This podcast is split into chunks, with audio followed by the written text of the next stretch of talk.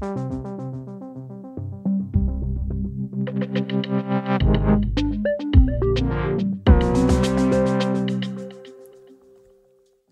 Sentyrk, godmorgen. Godmorgen. Viceborgmester i Højtostrup Kommune for Radikale Venstre. Hvorfor er det værd at fejre, at Rasmus Paludan har mistet sin PET-beskyttelse? Jamen, øh, der, det er godt, du spørger, for der er jo godt nok mange, der har misforstået, hvad jeg fejrer der. Jeg fejrer netop ikke, at Rasmus Paludan har mistet sin øh, politibeskyttelse, men netop, at Rasmus Paludan ikke længere vil gå ud og afprøvende Koran efter hans øh, udtalelse om, at han ikke længere vil gøre det nu, hvor der er beskyttelse.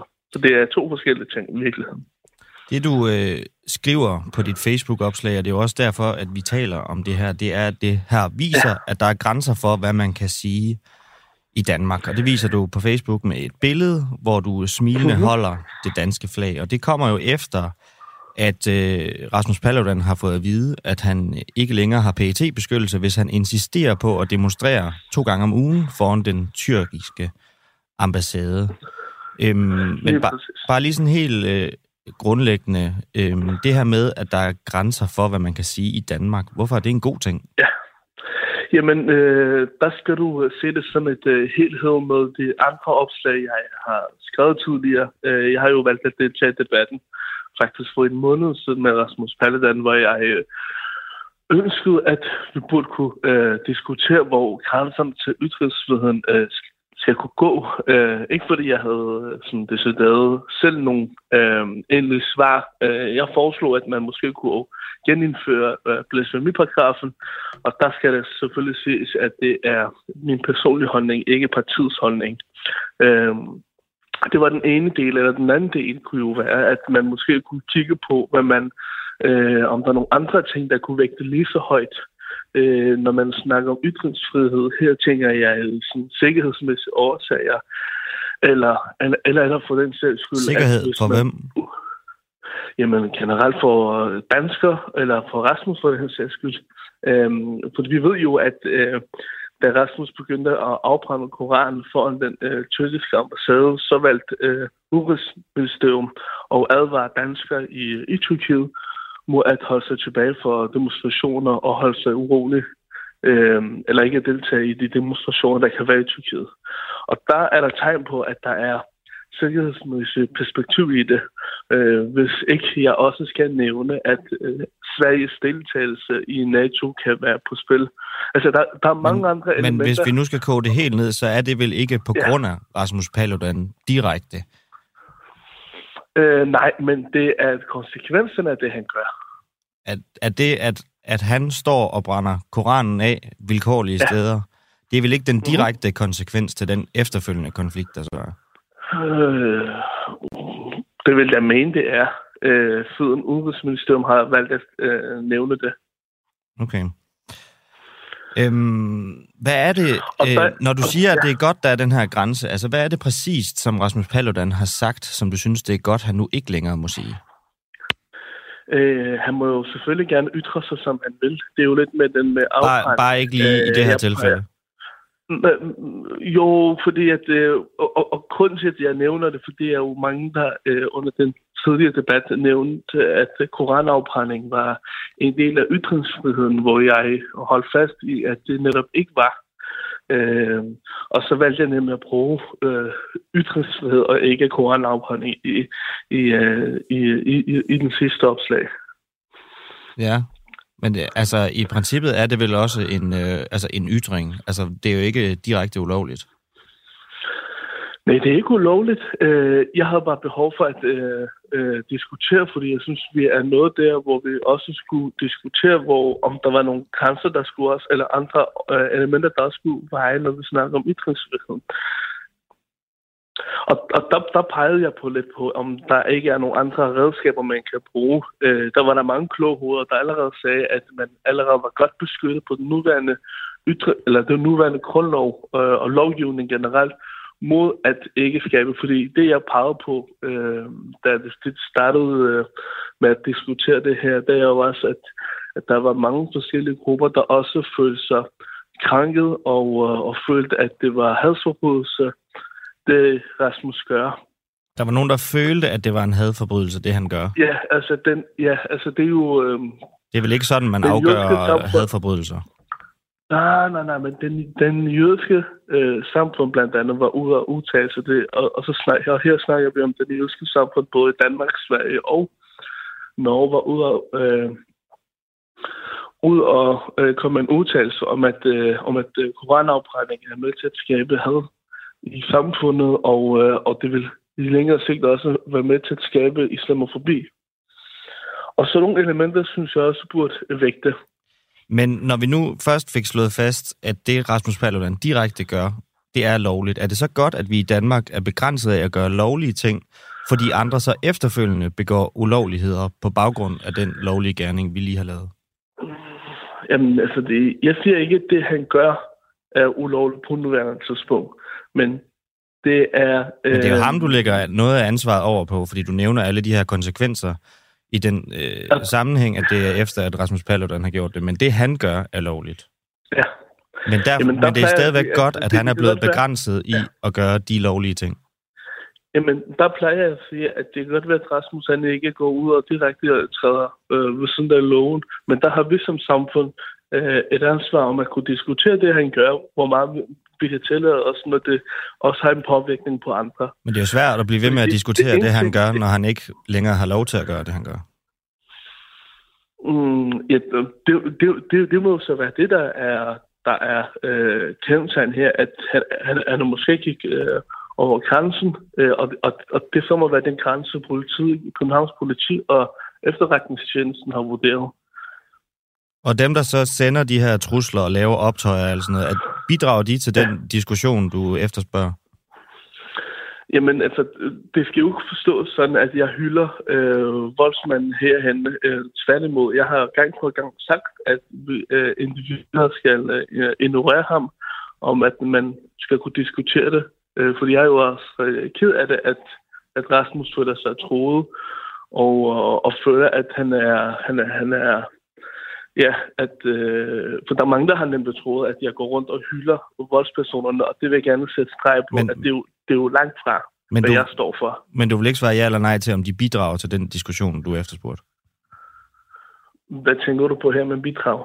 Ja, altså du, øh, altså, du efterspørger en diskussion, så spørger jeg om dem, også... der efterfølgende, at øh, Rasmus Paludan har lavet sine demonstrationer, sender trusler og laver optøjer, om de bidrager til den diskussion, du gerne vil have. Jamen, altså, de bidrager selvfølgelig på den måde, at de laver noget, der er forkert. Jeg, altså, jeg, øh, jeg accepterer selvfølgelig ikke det, de gør, som noget, der er rigtigt. Det er jo fuldstændig forkert. Men så plejer jeg at sige, at der findes mange millioner i, i, i forskellige samfund. Og, eller samfundsgrupper er der, er der jo, altså i hver samfundsgruppe er der idioter, der ikke kan finde opføre sig ordentligt.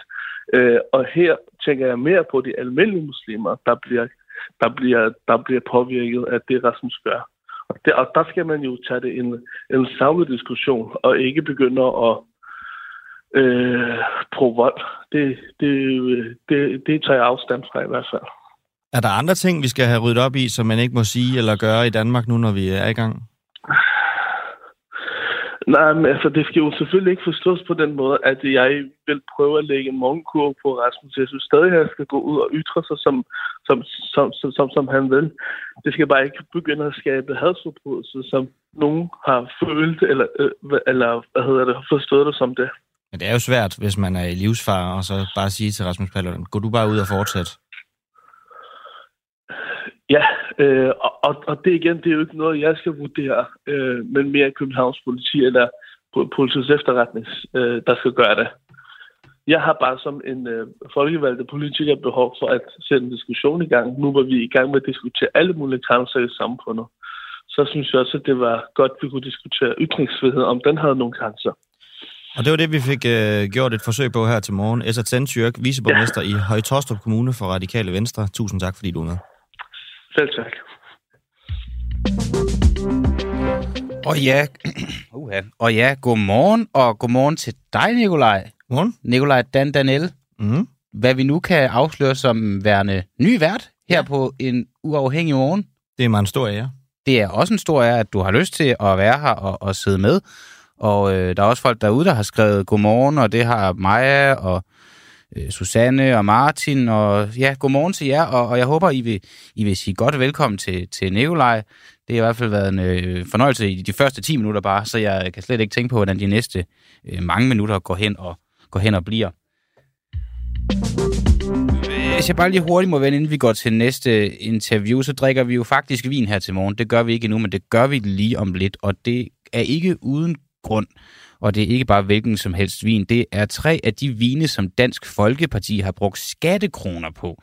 Helt præcis købte partiet i perioden fra 2020 til februar 2022, altså et år og otte måneder, vin for 200, og hold nu fast, 16.000 kroner. Øh, ja, og det er ovenkøbet skattekroner, altså dine og mine penge. Det er en afsløring, som vi har lavet her på Frihedsbredet den her uge, og vi har snakket en, en del om. Øh, synes du, det er mange penge for vin? Det vil jeg umiddelbart vurdere. Det ligger over vores vinbudget. Vi har heller ikke helt så mange mennesker. Nej, det er rigtigt, men øh, så alligevel øh, tror jeg også, at det, det gør det. Nå. Øh, men øh, vi kommer i hvert fald til at, at smage på de her vine i løbet af morgen, for vi har øh, indskaffet øh, tre af de vine, der er blevet købt en helvedes masse ind af, og øh, vores journalist Magnus Miu har smagt på de her tre vine i selskab med den, den kendte madanmelder og, og vinkondisør Søren Frank. Og øh, det har vi han båndet, så vi kan høre det. Og så skal vi selvfølgelig her i studiet smage på vinene, mens vi, vi hører båndene en efter en. Og hvis du derhjemme sidder og har et, et glas vin, måske har du en af de vine, vi drikker, så kan du jo smage med. Så kan man også åbne en god øh, ripasso. De har været svære at finde, så hvis man har en stående derhjemme, så har man virkelig altså, været heldig. Så har man gjort sit arbejde. Det krævede noget researcharbejde at finde den. Præcis. Og så skal vi videre. Hvem bærer ansvaret for, at 3 ud af 10 embedsmænd føler sig truet på deres faglighed? Det gør de nemlig, viser en undersøgelse lavet af Rambøl, hvor også omkring hver 6. embedsmand svarer, at de oplever, at der, går, der foregår partipolitisk bistand eller rådgivning i embedsværket. Og det er direkte ulovligt, udtaler forsker i embedsmandsnormer Pernille Bøje Kok til Berlingske, der har bragt historien. Sara Vergo, formand for Djøf, fagforbundet for samfundsvidenskabelige og erhvervsøkonomiske akademikere. Godmorgen. Godmorgen. Du siger til Berlingske, at du blev direkte forskrækket, da du læste den her rapport. Hvad var det, der for, forskrækkede dig? Jamen altså, det er jo en analyse, vi har bedt Rambøl om at lave på baggrund af det her dybdeudvalg, vi i Djøf har nedsat, fordi vi netop interesserede os for, hvad, hvad er der egentlig på spil mellem embedsmænd og politikere og medier. Øhm, og de har så talt med, eller både talt med, men også øh, skrevet ud til rigtig mange embedsmænd, og der er faktisk 3500 øh, af vores medlemmer, som har svaret på sådan en survey der, som, som Rambøl nu har været ude med. Og der, der siger jo halvdelen, altså at de siger, at det kan indimellem være sådan, at øh, fagligheden øh, har lidt trange vilkår i iveren efter at hjælpe ministeren i mål med det, ministeren nu gerne vil. Og det synes jeg er bekymrende, forstået på den måde, at vi vil jo rigtig gerne have et øh, partineutralt embedsværk, og det er der også meget, der tyder på, at vi har i stort omfang, men der er også noget, der tyder på, at fagligheden indimellem kan blive presset lige lovligt hårdt af, af det politiske niveau. Er du sikker på, at vi, vi har det neutrale embedsværk med de tal, som vi nu har, har nævnt her, med så mange, der føler sig troet på deres faglighed på grund af partipolitiske hensyn? Altså, man kan jo aldrig være 100% sikker på noget. Jeg synes i hvert fald, der er noget, der indikerer, at, øh, at vi er nødt til at fortælle om, hvad i alverden er det, der sker her, når så mange mennesker svarer, som de gør. Øh, er det, fordi det er partipolitisk, eller er det en, en, en kultur, hvor man oplever, at det er svært at sige fra, eller hvad handler det i grunden om det her? Det, det er der jo ikke noget, vi helt kan svare 100% på, på baggrund af de her analyser. Der tror jeg, man skal have fortalt rigtig godt sammen ude i styrelser og departementer. Og som du også siger, så er det jo nogle voldsomme tal. Og lad os tage det første tal, øh, vi nævnte. Det er, at 3 ud af 10 embedsmænd føler sig truet på deres faglighed. Øhm, der er 3500, som du nævner, som har været med i undersøgelsen. Det vil altså sige, at der er over 1000, som har tilkendegivet det her. Som formand for Djøf, kender du så nogle eksempler på det? Nej, altså jeg vil ikke, øh, jeg vil ikke sidde og hive eksempler frem, og nu sidder jeg jo heller ikke selv ude i staten og, og en del af det her. Øhm, men jeg synes, kender du, at det kender er, du til eksempler? Nej, ikke som jeg lige umiddelbart sådan kan trække frem. Men altså, vi har jo alle sammen hørt masser af gode historier her på det seneste øh, omkring øh, både Støjbær-sagen og Mink-sagen for eksempel, hvor øh, der jo helt tydeligt er nogle embedsmænd, som har følt sig... Jeg ved ikke, om ordet truet fremgår af undersøgelsen, det vil jeg nok øh, påstå, at det ikke gør. Men i hvert fald, at man føler sig presset på sin faglighed. Men hvis der er 1000 i den her rapport, altså 1000 mennesker, som har tilkendegivet, at de oplever det her, og du ikke kender til et eneste eksempel. Hvad siger det så om dig som formand for Jeff? ja, det er et faktisk godt spørgsmål. Men altså, jeg har faktisk, hvis jeg skal være helt ærlig, aldrig arbejdet i staten andet, end da jeg var studentermedhjælper. Øh, men selvfølgelig taler jeg med mine medlemmer om det. Øh, og det bare, jeg var bare ikke sidde her og hverken at hænge nogen som helst ud, eller komme med helt konkrete eksempler. Det, det må jeg tale med nogle af dem om, som er involveret i sagerne. Nej, men du siger jo, at du ikke kender til eksempler, så udover at du ikke vil komme med dem, så kender du dem heller ikke. Men har du ikke, altså har du levet op til dit ansvar som formand, hvis du ikke har en fornemmelse for det her? Altså hvis ikke du kan nævne et eksempel, og der er en rapport, der kan nævne tusind? Altså, jeg synes jo ikke, at mit ansvar som øh, formand for det hele, det er at øh, sidde og, og hive enkeltsager frem. Det, der er mit ansvar, det er jo at lige præcis, at vi fortæller om de her ting. Altså, at der er en, en masse mennesker, som I selv nævner, som siger, hey, der er noget galt her. Øh, og vi er jo talerøjer for dem, i og med, at vi har lavet undersøgelsen, kan man sige. Altså, det er jo, det er jo øh, et sted, hvor vi kan katalysere noget frem, som tilsyneladende ikke er blevet talt godt nok om, siden det har været vokset sig frem til noget, der fylder så meget hos folk. Hvem har så ansvaret for den forskrækkelse, som du og måske også mange andre, der interesserer sig for, at vores embedsmænd er neutrale og faglige, de har fået? Jamen altså, nu skal vi jo øh, læse Dybvad-rapporten grundigt og høre på deres anbefalinger, men der er noget, der tyder på, at der både er nogle ministre og nogle topembedsmænd, som bør se lidt indad og, øh, og tale om, hvad, hvad skyldes det her? Altså, fordi det er jo ikke sikkert, at de selv har oplevet det på samme måde, men når der så er så mange embedsmænd, der siger, at der er altså et problem her, vi synes, at vores faglighed er under pres, så håber jeg da virkelig, at der er nogle både øh, embedsmænd øh, i toppen af ministeriet, men også nogle ministre, der siger, hvad, hvad sker der her? Altså, for vi har jo et kodex 7, som sådan af de her syv dyder, som siger noget om, hvordan embedsmænd skal agere. Og det viser undersøgelsen også, at det har de fuldstændig tjek på, hvad det går ud på.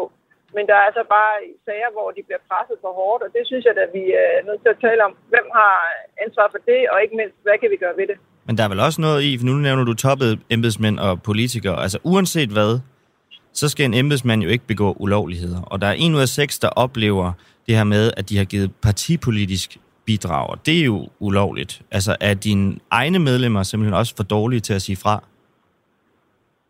Måske. Og det er jo noget af det, som vi er nødt til at fortælle om. Altså, fordi det er også, altså, nu kan man sige, det er jo altid øh, lidt generaliseret, når man laver sådan nogle spørgeskemaundersøgelser. Hvad er det helt præcis, folk svarer på, og hvordan fortolker de det? Men der er der ingen tvivl om, at der er noget, der tyder på, at de her mennesker føler, at øh, det her, hvad skal man sige, balancen er tippet lidt for meget over til det partipolitiske, fordi jeg er fuldstændig godt klar over, at det må de ikke. Men der er jo også gråzoner i det her. Ikke? Altså, hvornår er det helt præcis, at det er ministeren, og hvornår er det helt præcis, at det er partipolitisk. Og det er jo sådan noget, man er nødt til at fortælle videre om, hvordan kan vi lave nogle mere klare snitflader der. Så er Værgo, formand for Jeff. Vi skal simpelthen til at drikke vin, så vi er nødt til at have videre. Ja, det lyder hyggeligt. Ja, tusind tak, fordi at du er med. God brændert. Ja, tak skal du have. Okay, brænder, det ved jeg ikke, og om det bliver, men det er nogle tunge drenge, øh, altså de her vine, som det er DF, de har købt ind for, for 216.000 kroner. Så kan der være, der er nogen, der sidder derude og tænker, hvorfor skal de sidde og drikke vin? Hvorfor er det her overhovedet relevant og vigtigt? Jeg tænker, at det er sådan gonzo-journalistik i sin absolut reneste form. Altså det der med, at for at blive klogere på noget, for at finde ud af, Ja, måske også bare finde ud af, om pengene i virkeligheden er skide godt givet ud. Det kan være, det er fantastisk vin. Hvem er man egentlig overhovedet som journalist, hvis ikke man smager på det produkt, som det handler om? Jeg tænker, det er lidt ligesom med øh, hende der fra Radio 4, der, en, øh, der havde sex i, i en svingerklub. Altså hun gik totalt gonzo på den for at blive klogere på, på svingerklubber, og det gik totalt viralt. Øh, og, og, og sådan en viral hit kunne vi da også godt bruge. Nu prøver vi så med, med, med vin. Ja, jeg er glad for, at vi måske starter med vin på min første dag som vært. Men det er en øh, Valpolicella, er det rigtigt udtalt? Superior. Superior. Og øh, Magnus Mio, journalist her på Frihedsbredet, han drak jo denne her i går sammen med Berlingskes øh, mad- og vinredaktør øh, Søren Frank. Ja. Og jeg tænker, mens vi øh, hører det, så smager vi på den, og så øh, tager vi hans øh, noter til os. Og så vil jeg lige hælde op til dig her. Og så kommer der Søren Frank og Magnus. Ja, ja. Hvad Ja. er det for en vin? Jamen det her, det, det er jo en såkaldt Valpolicella Superiore, og det er, det er populært sagt en lillebror til Amarone, ikke? Amarone-vinen, som jo er meget populær og kendt i Danmark, kommer fra Valpolicella-distriktet. Og øh, det, er, det er faktisk, jeg vil sige, det er faktisk øh, Amarone og dens lillebror, som er det her, som, som Valpolicella Superiore er, øh, er faktisk øh, nok hovedårsag til, at Italien de seneste, jeg ved ikke hvor mange år, har ligget nummer et på, på det danske vinmarked. Det er meget populært ude i, øh, i, i folkedybet, kan man sige. Ikke? Det, det er en meget... Øh, det, det, det, er noget, det er noget, der fylder øh, Valpolicella især, fordi folk har jo ligesom fundet, fundet ud af, at det, det er en, det er en, en billigere genvej til, øh, til Amarone. Øh, men du får noget af den samme smag. Og, og, og, og hemmeligheden er simpelthen tørrede druer. Det er simpelthen ligesom, altså der, der er ligesom puttet, kan du sige, rosiner i. Lidt næsten rosiner, som giver en procent mere i alkohol, øh, i hvert fald. Og, øh, og giver mere øh, sødme. Og nu det, jeg kan se i min øh, bilag her, som jeg har taget med, at øh, den her flaske i bilagene i hvert fald koster omkring 125 kroner. Mm. Ja. Hun er også godt lun. Jeg ved ikke, hvordan de, hvordan de nyder den i DF, men um, klart, når en vin er, er, er sådan lidt oppe i, når den er stuetemperatur, hvilket efter min mening er 5-10 grader for varmt, men så bliver det, så bliver det med sødmen og alkoholen øh, bliver ligesom forstærket, ikke? Um, jeg vil sige, den har altså sådan en, en, hvad kan man sige, en smag af moden frugt, ikke? Altså, den har for mig også en smag af jul, altså kirsebær og lidt svisker.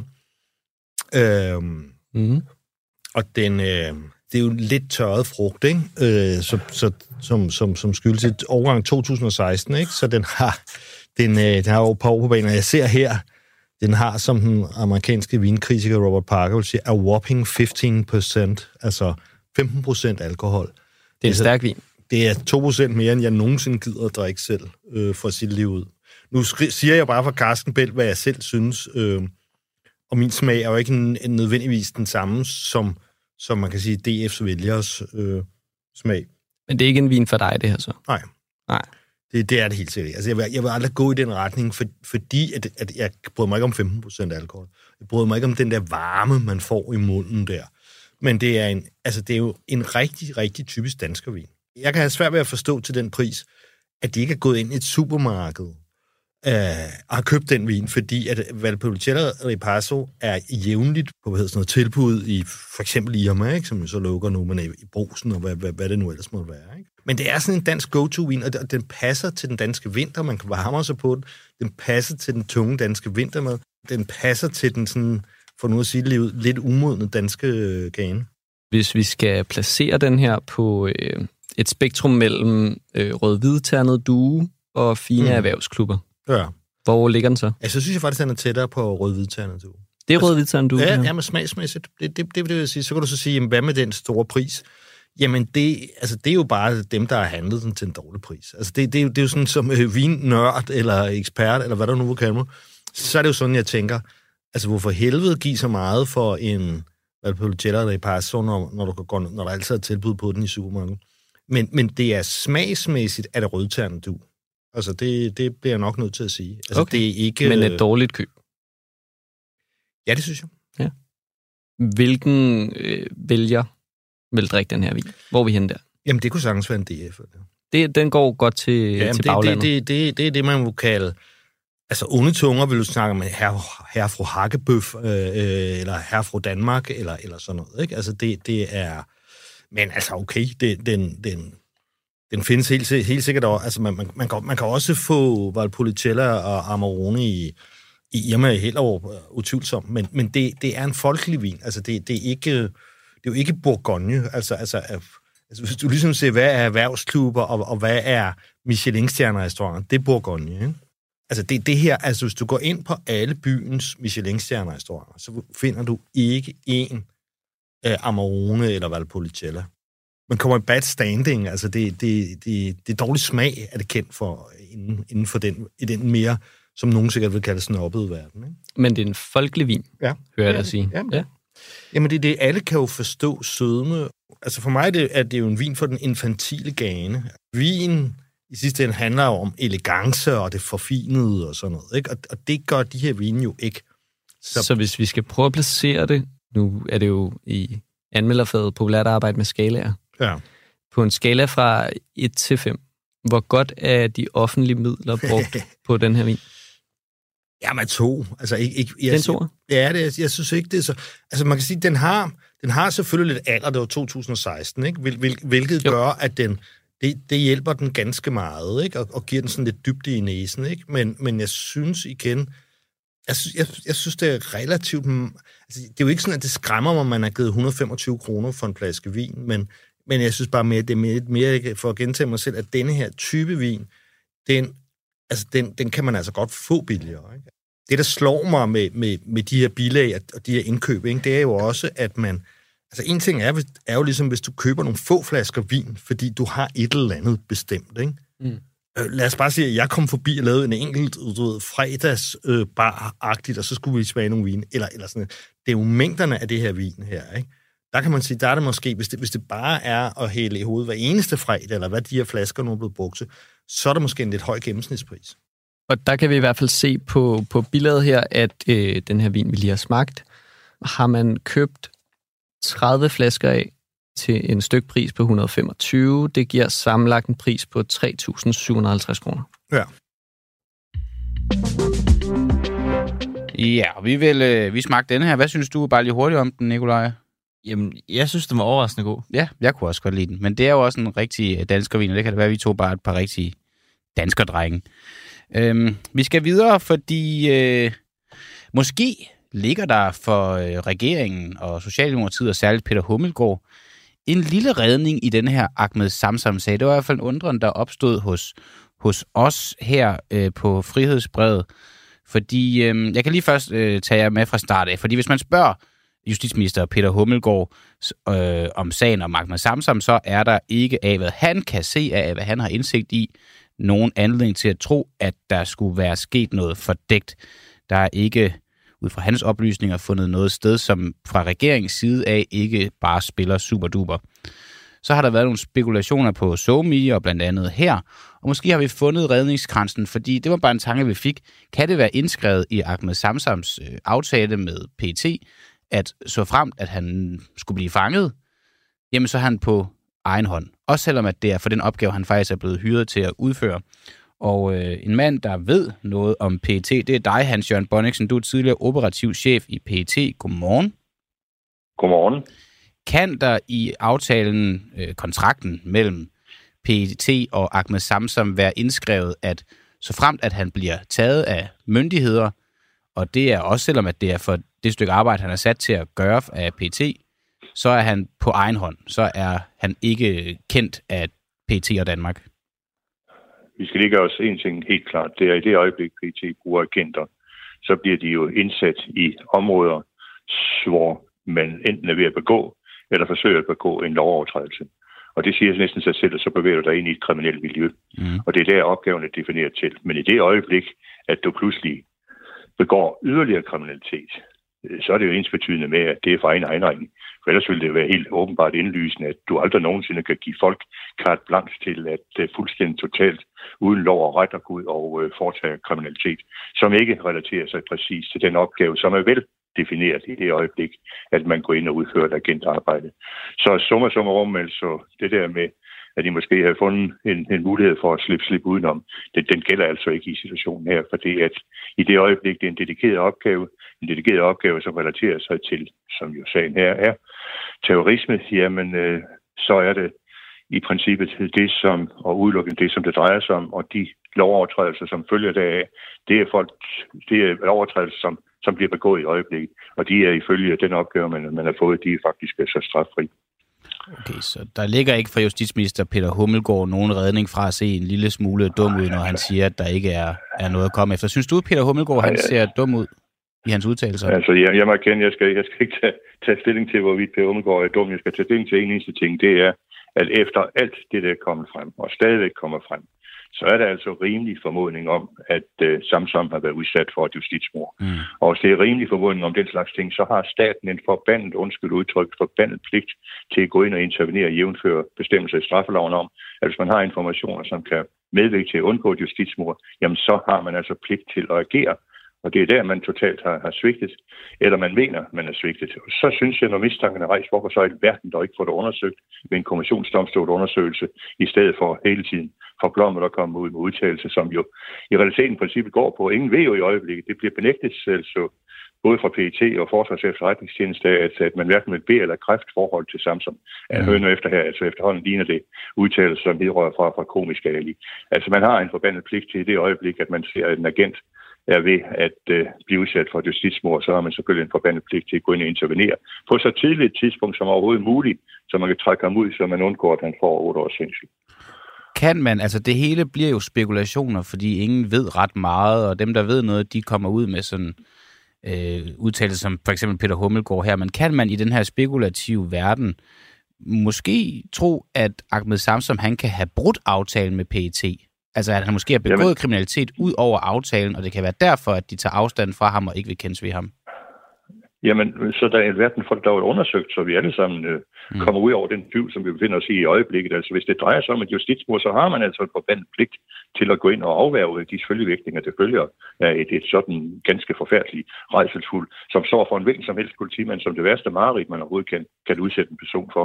Jamen, så får det dog undersøgt. Altså, jeg forstår ikke, at man, man tøver efterhånden får man indtryk af, at den hemmeligholdelse her, det er mere en hemmeligholdelse i henhold til, øh, til den tidligere regerings regering, end, end det er en hemmeligholdelse i forhold til rigets sikkerhed. Vi talte sammen i december, kort efter regeringsdannelserne, hvor jeg spurgte dig med baggrund i den her sag, fordi at de regeringspartierne nu havde trukket deres støtte til en undersøgelse med Samsam-sagen, der spurgte jeg dig, om du stadig havde tiltro til retssikkerheden i Danmark, og det svarede du sådan relativt klart, øh, som landet lå lige nu, der, der så det ikke sådan ud. Som landet ligger nu, har du så tiltro til retssikkerheden i Danmark? Altså, jeg, jeg, jeg må erkende, at, øh, og det, desværre må jeg sige, efter 41 års øh, og ja, nu skal jeg fremhæve mig selv, de virke for, mhm. for, for rigets sikre, de virke for, for lov og orden. Altså, jeg må nok erkende, at på visse områder, der begynder min, min ellers øh, høje opfattelse af standarden i forhold til det at leve i et højt udviklet retssamfund, det begynder at krakelere. Det må jeg desværre sige ja til. Okay. Hans Jørgen Bonniksen, tidligere operativ chef i PT med 41, erfar 41 års erfaring inden for efterretningsarbejde. Tak fordi, at du vil stå op tid, halvtidligt her til morgen og snakke med os om og mange ja, med Samsung, og så må du have en god dag. Og god, week, god weekend til jer. Åh oh, ja, god weekend. Tak. Nå, øh, vi skal lige nå smage en vin til, øh, Nikolaj, og det er jo også en god måde for dig ligesom at blive velkommet her på en uafhængig morgen. Altså nu drikker vi jo ikke normalt øh, vin sådan øh, i, til dagligt her, eller i hvert fald ikke i, i, i udsendelsen, men, øh, men, men der er jo tre vine. Jeg, har jo, altså, jeg kan jo sige efter den her udsendelse, at jeg har aldrig sendt en uafhængig morgen uden at drikke vin. Nej, det er rigtigt. Det er rigtigt, og det, jeg, har, jeg har godt nok gjort det, men, men, øh, men, men, men, men jeg vil alligevel nu sige, at det kan noget med, ja. med vin i glasset. Jeg har stadig lige en bunch af den her. Fordi en anden vin, der er blevet brugt, eller brugt penge på i, i, øh, i DF, altså en anden vin, som Dansk Folkeparti har købt ind til sig selv, og måske til gaver øh, til øh, hvem og Gud og vanden, for din og mine skattekroner, det er denne her, Nikolaj. Hvad er det, du sidder med nu? Det er en Paladin Drago Rosso. Det er en Malo fra okay. 2019. Men lad os smage på den og høre, hvad Søren Frank han siger om den. Øh, har snakket lidt om den her vin. Så er jeg snydt lidt og øh, begyndt at åbne den næste vin, mens jeg trækker proppen op her. Ja. Øh, Jamen, det, det, det, det, det er en anden producent, som hedder øh, Paladin, og den hedder Drago Rosso, og det er en Merlot, men vi er i samme område.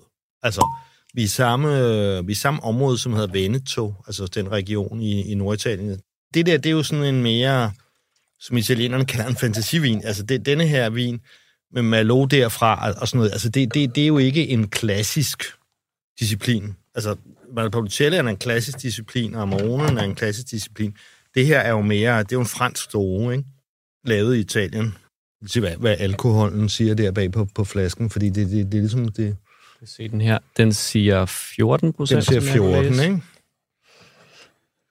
har fået taget mig et voksen glas her. Ja. Jeg håber ikke, du skal køre bil bagefter, fordi der er jo procenter i det her.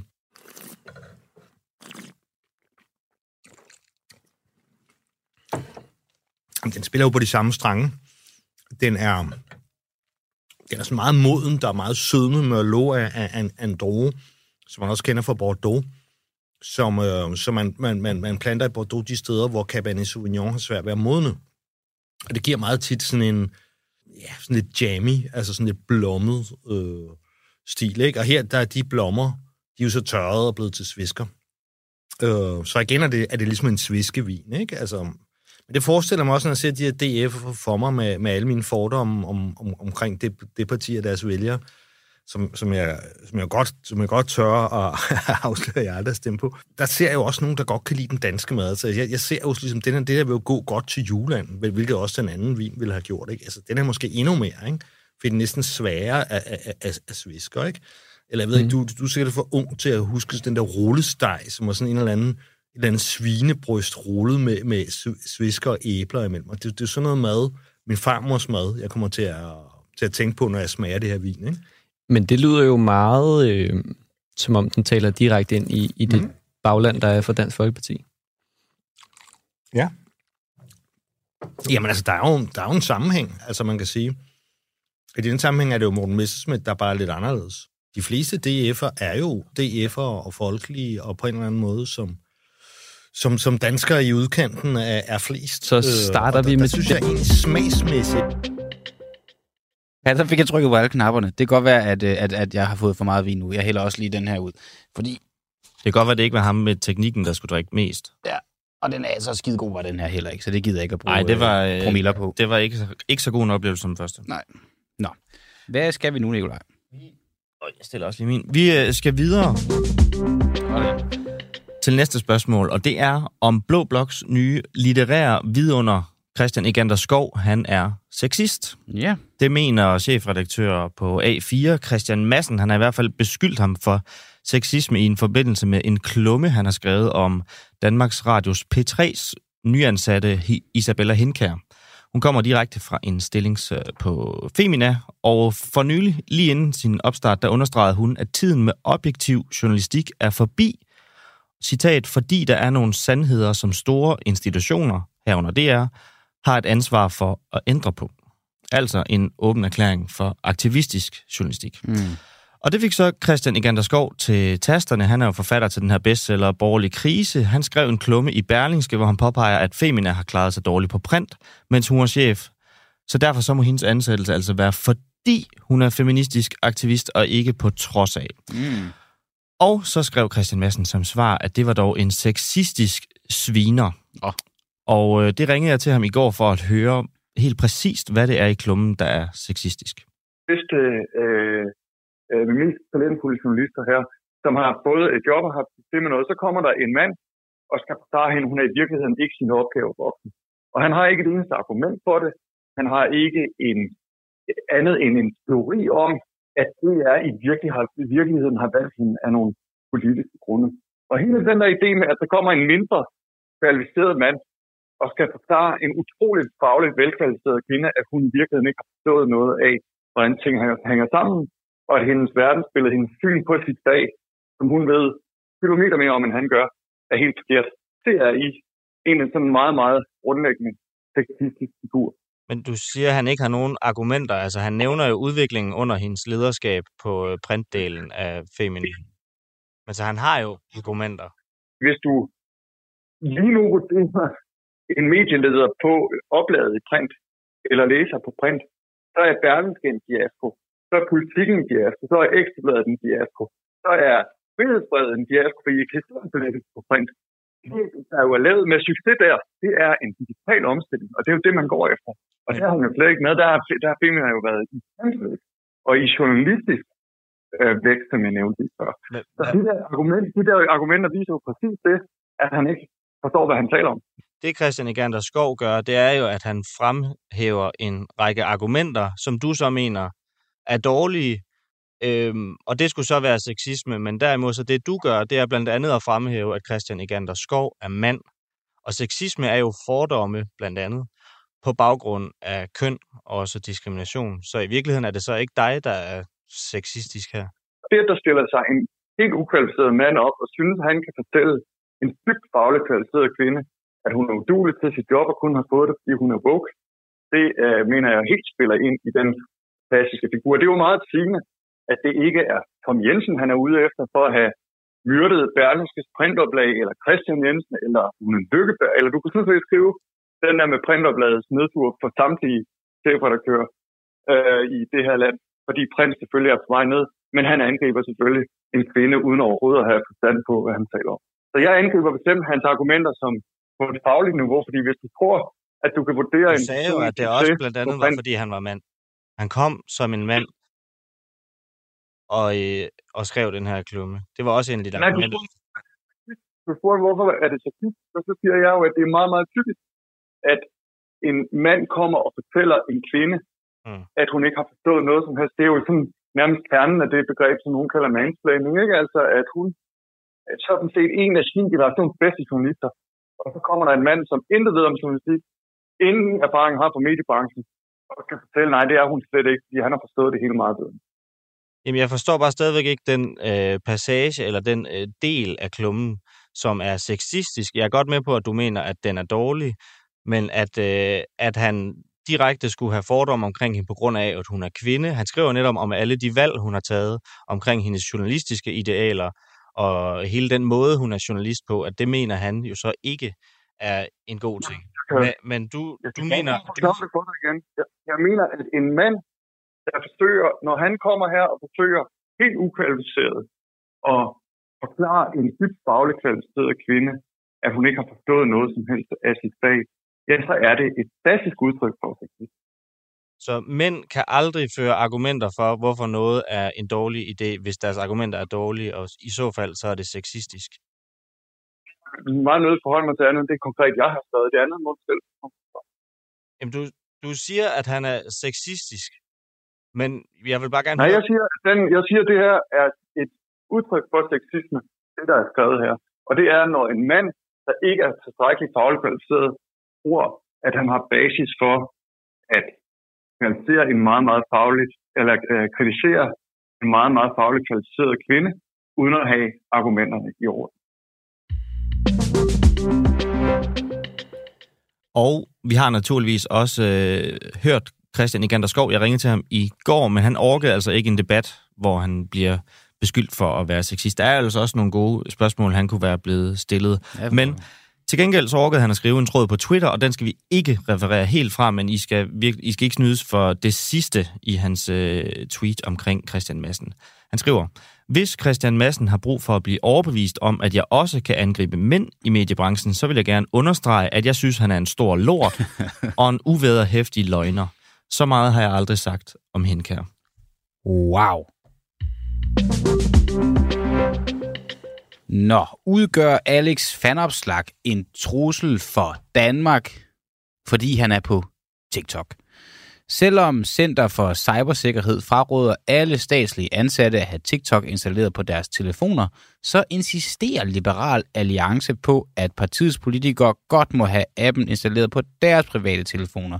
Vi har forsøgt at få øh, Liberal Alliance til at stille op til et interview omkring det her, men det har ikke været muligt, så derfor tager vi den lige den anden vej rundt om, og det gør vi med dig, André Ken Jacobsen. Du er adjunkt ved Center for øh, Center of War Studies ved Syddansk Universitet, så forsker du i hybrid krigsførsel med særlig fokus på Kina, Rusland og USA. Sikke en titel. Godmorgen. Mange tak, og godmorgen.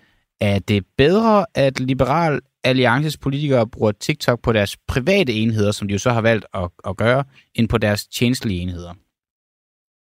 Øh, man kan sige, at det er anderledes, ligesom man jo nogle gange siger, hvis man bliver budt på noget mad, som, øh, som man heller ikke kan lide. Øh, Mm.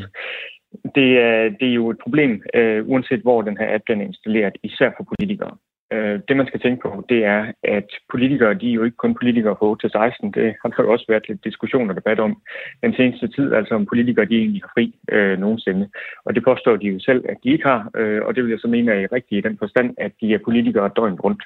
Øh, og hvis der vi prøver at tænke på, hvordan vi selv bruger vores telefoner, folk, der har en arbejdstelefon, øh, gør nok øh, en, en dyd ud af at holde visse ting fra deres arbejdstelefon, fordi det ikke kommer deres virksomhed ved. Mm. På samme måde så øh, gør politikerne også en dyd af at holde ting på deres private telefon. Og øh, de, de ting, som der så kan komme fra den tjenestlige telefon, har en, en, en særlig værdi, øh, fordi der kan være noget... Øh, der kan være noget, noget hemmeligt eller følsomt information på, men det, der er på din privattelefon, det fortæller jo rigtig meget om dig, hvem du er som person, om du måske laver noget, som du ikke skulle, noget, der kan bruges til at afpresse dig, hvem du mødes med, hvis det er, du nu lader din tjenestetelefon være nogle andre steder. øh, når det er, at du skal ud og, og møde nogle mennesker. Så, så øh, det, det, det var et langt øh, svar på, øh, øh, nej, det er ikke en god idé. Det er ikke en god idé. Øhm, og, og, og spørgsmålet var egentlig, om det var øh, bedre. Er det bedre, er det dårligere, eller er det bare lige så skidt? Det er, det, det er skidt på forskellige måder.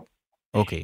Så, øh, så, så uanset hvad, så er det ikke en, en god ting, at, at de har TikTok, om det så er på den tjenestlige telefon eller på den, på den private. Du siger til DR, André, at øh, Kina kan bygge en psykologisk profil på den data, man får om brugere gennem appen. Det er også lidt det, du er inde på nu, at de får ligesom et kendskab til dig igennem din private telefon. Det kan måske i den henseende være, være værre, end, end hvis det var din tjenestlige telefon. Øhm, sådan, hvad er det som øh, for en viden, Alex Vanopslag han potentielt set, eller andre i Liberal Alliance, kan give videre til Kina, som de så vil kunne bruge? Øhm, der er jo to måder hvorpå at TikTok samler data ind og, og kan bruge det på. Den ene det er jo det her med, hvad er det egentlig for noget, de får fra den enhed, som der er installeret på. Øh, og det kommer selvfølgelig an på, øhm, øh, hvad, hvad du ellers har på den telefon, og hvilke tilladelser du giver til, øh, at, øh, at TikTok kan få de her informationer. Men, men det er rigtig, rigtig meget, og det kan være øh, såsom øh, dine kontakter, det kan være dine lokationsinformationer. Øh, på Android er det virkelig, virkelig rigtig mange ting, som, øh, som TikTok øh, øh forsøger at få adgang til. Øh, det kan også være være adgang til hvad hedder det, hukommelseskort, hvis du har et udvidelseskort i din telefon, mm. øh, hvor den kortlægger, øh, hvad der er på den, øh, og, og hvad den, den kortlægger, hvilke andre, hvilke andre apps der er. Så hvad med sms'er Men, og sådan noget? Øh, det har jeg faktisk ikke øh, set en teknisk okay. analyse at øh, der er adgang til. Det kunne være, hvis der, hvis der nu havde været TikTok på den telefon, øh, Mette Frederiksen og Barbara Berlsen havde brugt dengang under Mink-sagen, så kunne man have spurgt TikTok, om de kunne genskabe den, og nu politiet ikke kunne. Nå, det er et sidespor. øhm, kan de påvirke Alex Vanopslag, uden han selv kan mærke det? Øh, ja, ja, øh, selvfølgelig. Selvfølgelig kan man det. Øh, fordi Hvordan det? Er jo, det er jo den måde, som... Jo, jo, men altså, det, det er jo den måde, som sociale medier fungerer på, og som TikTok især fungerer på. Øh, og det skal vi jo bare være opmærksom på. Altså det med, at man laver en psykologisk profil, det sker jo netop også ved, at man bruger appen. Øh, Wall Street Journal har lavet et, et, et forsøg, øh, hvor det tog omkring 36-40 minutter før, at øh, TikTok begyndte at vise lige præcis de videoer, som de her forskellige øh, forsøgskontorer, øh, de var sat til at kunne, kunne lide og interessere sig for. Altså det tager meget, meget kort tid for TikTok at finde ud af, hvad du egentlig er interesseret i, øh, og så begynder den at levere på det. Så øh, på den måde, så jo mere tid du tilbringer på TikTok, jo mere bliver du jo påvirket af det, du ser. Øh, og det kan da godt være, at du så siger, at du bliver mere kritisk indstillet over for det, du ser, eller du tror på det, du ser. Men, men begge dele kan jo være interessante for, mm. øh, for hvis det er, man har en politisk øh, agenda. Altså hvis du nu ser noget, der er utrolig kritisk over for, øh, for hvad hedder det, Ukraine i krigen i, øh, i, i, i øh, undskyld, altså Ukraine-krigen, ikke? Øh, med at de er nazister og alle sammen er narkomaner osv., så bliver du kritisk over for det. Det er noget andet, end hvis du ser, hvor heroisk de, de russiske soldater er, og så bliver glad og så bliver glade for dem og tænker, lad os støtte op om Rusland. Så der er rigtig mange måder, hvorpå man kan påvirke folk, øh, og, og det sker der. Altså vi må bare være ærlige og sige, at den information, som vi tager ind, har en betydning for, hvordan vi vurderer verden. Så det vil simpelthen sige, at Kina i en eller anden grad kan, kan påvirke Alex Vanopslags øh, hvis ikke hans sådan beslutninger, så i hvert fald måske hans, hans tanker, og de kan plante i idéer. Det er sådan nærmest lidt Inception-agtigt, hvis man kender den film. I hvilken grad, altså hvor voldsomt er det her? I hvilken grad vil du mene, Kina vil kunne styre Alex Vanopslag, som jo er partiformand for et relativt stort parti i, i vores land? Ej, okay. Øhm, jeg synes, den, den skal vi måske skrue lidt tilbage på, øh, okay. øh, fordi øh, vi, vi er ikke ude i øh, direkte mind control. Vi er ude i det, som jeg vil kalde øh, altså påvirkningsmuligheder. Øh, øhm, og det er ikke noget, der bare sker fra den ene dag til den anden. Men øh, det vi jo ved, det er, at, øh, at TikTok er rigtig god til at lede folk hen i kaninhuller. Sådan at hvis du interesserer dig for politik, så tager det måske ikke så lang tid, før du ender over i nogle konspirationsteorier mm. øh, om QAnon, om øh, hvad hedder det, øh, Stop the Steal i USA osv. Så, øh, så, så det, er den, det er den måde, man, man kan være bekymret. Okay. Hvis vi så, altså, fordi jeg er med på, at sådan, øh, det, det, det bliver jo nogle, det bliver måske lidt nogle, nogle banaliteter, og, og i virkeligheden så er det jo ikke sådan, at man, man bare kan påvirke ham til at være nazist fra den ene dag til den anden, måske heller ikke over, over en, en flereårig periode, men alligevel, hvis vi sådan skulle se i, i den yderste konsekvens, i det yderste scenarie af, hvad Kina vil kunne få Alex Van Opslag, hvis ikke hvad de kunne få ham til, hvad de så i hvert fald måske kunne få ham overbevist om. Hvilket scenarie kan vi så se foran os der?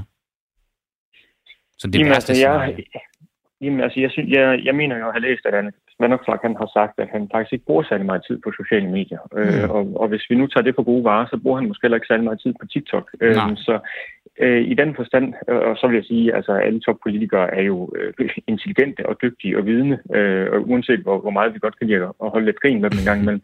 Så, så altså, de er, jo, de, de er jo et utroligt privilegeret sted i forhold til at, at holde imod og har adgang til alle mulige andre informationer. De læser jo masser af aviser og, og, og, og tilbringer tid uden på TikTok. Så jeg er faktisk mere bekymret for øh, unge øh, mennesker, som så følger de her politikere på TikTok. Mm. Altså det, det, det, jeg synes faktisk, det er der, man skal, man skal øh, tænke over, hvad er det så for et informationsrum, man som politiker bidrager til, at de bliver placeret i.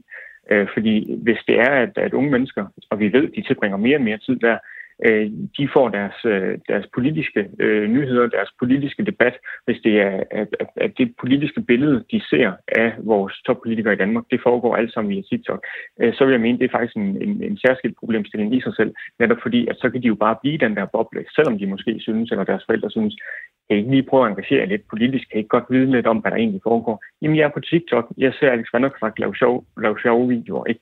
Øhm, så, så, øh, så på den måde, der synes jeg faktisk, der er en problemstilling. Legitimerer Alex Vanopslag så, øh, at unge mennesker benytter sig af en platform, der i bund og grund sådan cybermæssigt ikke er sikker for dem?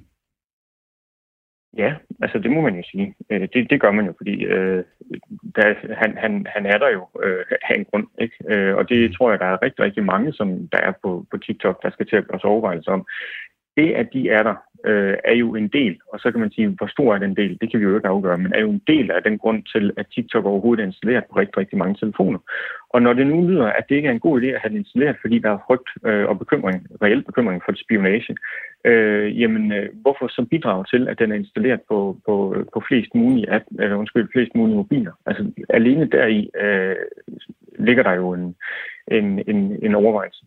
Så Alex Vanopslag, han sætter ikke bare Liberal Alliances øh, sådan cybersikkerhed over spil. Han sætter faktisk potentielt set alle de danskere, der kunne have lyst til at følge ham på TikToks cybersikkerhed på spil. det er måske lidt på spidsen, men altså øh, øh, principielt øh, ja, så er det jo en, øh, så, så, så er det jo ikke helt forkert. Okay. André Ken Jakobsson, øh, forsker i hybrid krigsførelse med fokus på Kina, Rusland og USA. Tak fordi, at du var med her til morgen, og så må du have en god weekend. Mm, selv tak på lige måde. Tak. All right, Nikolaj. Dan Daniel, mm. der er lige en enkelt vin til, vi skal smage på, inden vi slutter det her, øh, vi kalder for en uafhængig morgen af, og går på weekend. Ja. Og øh, jeg finder den lige frem. Og vi skal måske lige nævne, at det til dem, der måske er tunet lidt sent ind, at det vin, vi skal smage, det er den tredje ud af de tre Dansk Folkeparti indkøbte vine. Ja, det er altså 216.000 kroner af dine og mine skattekroner, der er blevet brugt på, på de vine, vi smager her til morgen, og vi går gonzo på den. Vi vil lære mere om, hvad er det for noget vin, og er pengene måske i virkeligheden givet ganske godt ud. Det, øh, det finder vi ud af indtil videre, så vil jeg ikke sige, at det, vi har smagt på, var 216.000 skattekroner værd. Men øh, måske bliver vi klogere efter denne her tredje flaske, som er en Amarone della Valpolicella den er, Leon. Leon. Der er den meget mindre svung, når vi... Altså, det lyder meget federe, når Søren Frank siger, øh, hvad de hedder. Og det er jo det for dig, der også er tunet lidt sent ind. Det er, at vi har haft vores journalist Magnus Mio til at sidde og drikke øh, med Søren Frank i går og smage på de her vine. Fordi en ting er, at vi smager dem og siger, hvad vi synes om dem, og om der er noget for pengene her. Noget andet, det er at få Berlingskes viner madredaktør til at gøre det.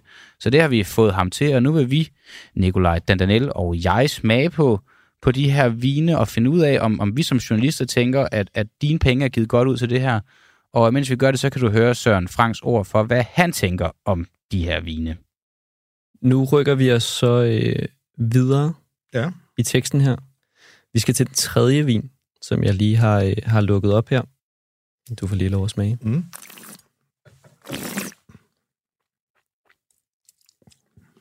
Ja, nu er det jul igen, siger jeg. Det er jul, det er tre øh, jule, julebanditter, ja. vi har fat i. Den her vin, hvad er det for en vin? Jamen, det er en Amarone.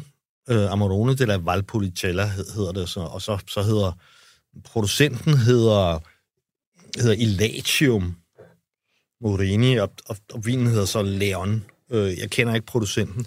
Men altså her, her er vi simpelthen oppe i 16,5 procent alkohol. Jeg, jeg var også godt mærke det, at jeg fik vin ind i munden, ikke? at det, altså, det begynder at minde om, minde om portvin, det her. Det er en tung vin. Og, og, du, og du har de her, så er der også lidt alder på, ikke? 2017. Altså, du har de her noter af... Altså, Det er en kraftig vin. det er, det er, det er en kraftig vin. Det, det er virkelig en kraftig vin, ikke? Øh, altså, jeg ser jo... Skulle man på, hvad man siger... Altså, jeg ser ham der Kim C. der fra... fra Kim, Kim Christensen, eller Christiansen var det, hvad han hed. Nu er han jo ikke... Øh, der var, der er jo ikke så mange tilbage af dem inde i, inde i Folketinget, men jeg ser sådan sådan en som ham for sig, ikke?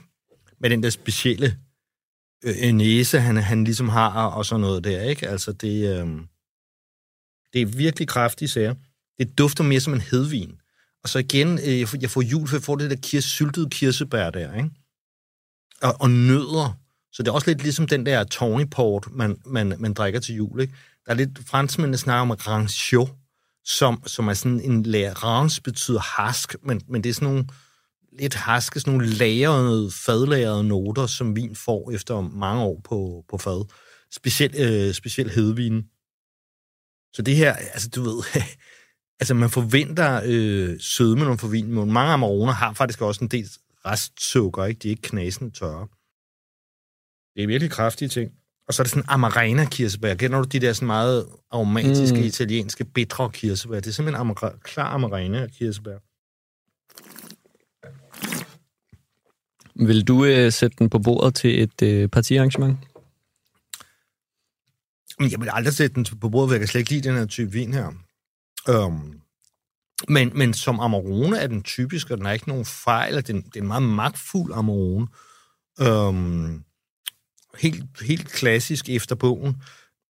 Jeg, jeg, jeg vil jo ikke gøre det, fordi, fordi jeg ikke ville kunne, fordi jeg havde den her form for vin. Altså, det er...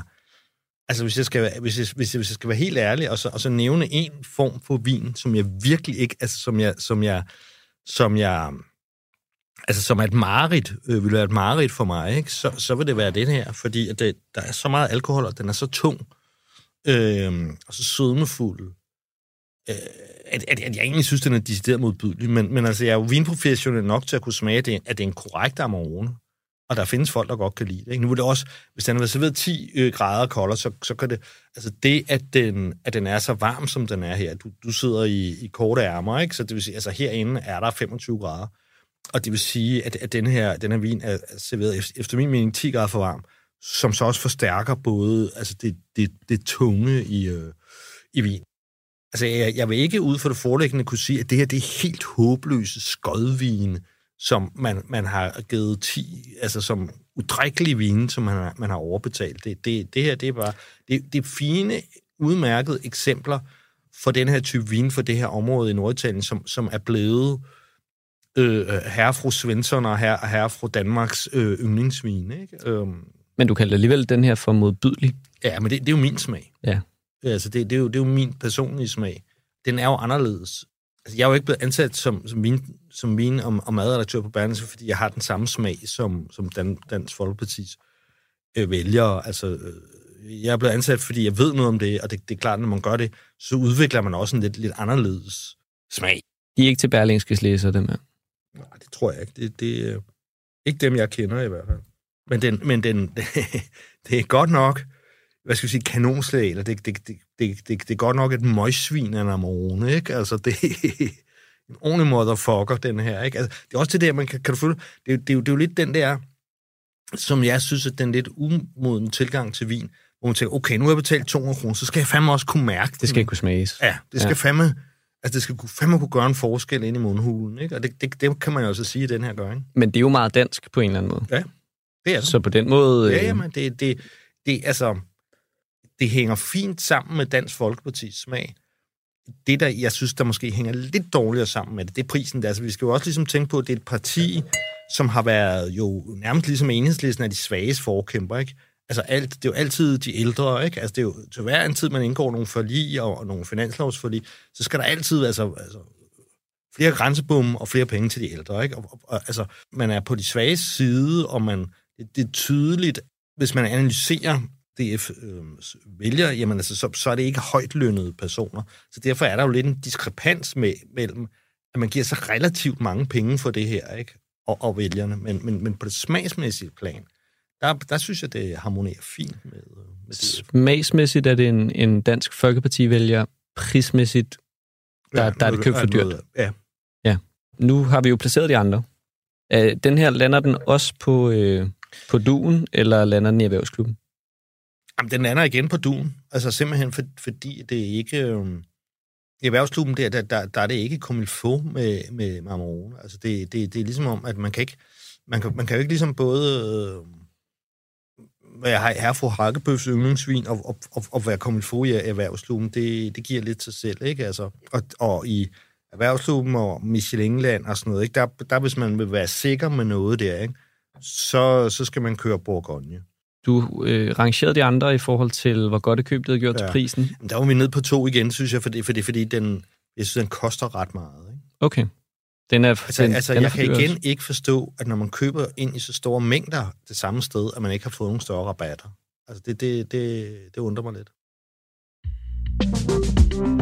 Ja, det kunne faktisk godt være, at Søren Frank, som du også siger, har ret i, at man øh, lige skal undersøge, hvad mængde rabatten har været, fordi... Øh... Det er jo købt ved Jenny Nørhavs egen bror. Ja, og det er jo det, vi faktisk... Har vi overhovedet sagt det her til morgen? Ja, det sagde vi helt i begyndelsen. Okay, godt nok. Godt nok. Men øh, i hvert fald så er vi nået til vejs ende for, for i dag. Vi øh, ses igen på mandag, både du og jeg, Nikolaj, men også dig, kære lytter. Vi skåler og siger tak for en god morgenudsendelse. Vi synes heller ikke, det her det er 216.000 kroner din og mine penge hver. Redaktør, det var Peter Svarts, og ude teknikken, der sad Oliver Noppenau, og han drak også vin, og det gør han mange morgener. Det gør han ikke. God morgen. Og god weekend.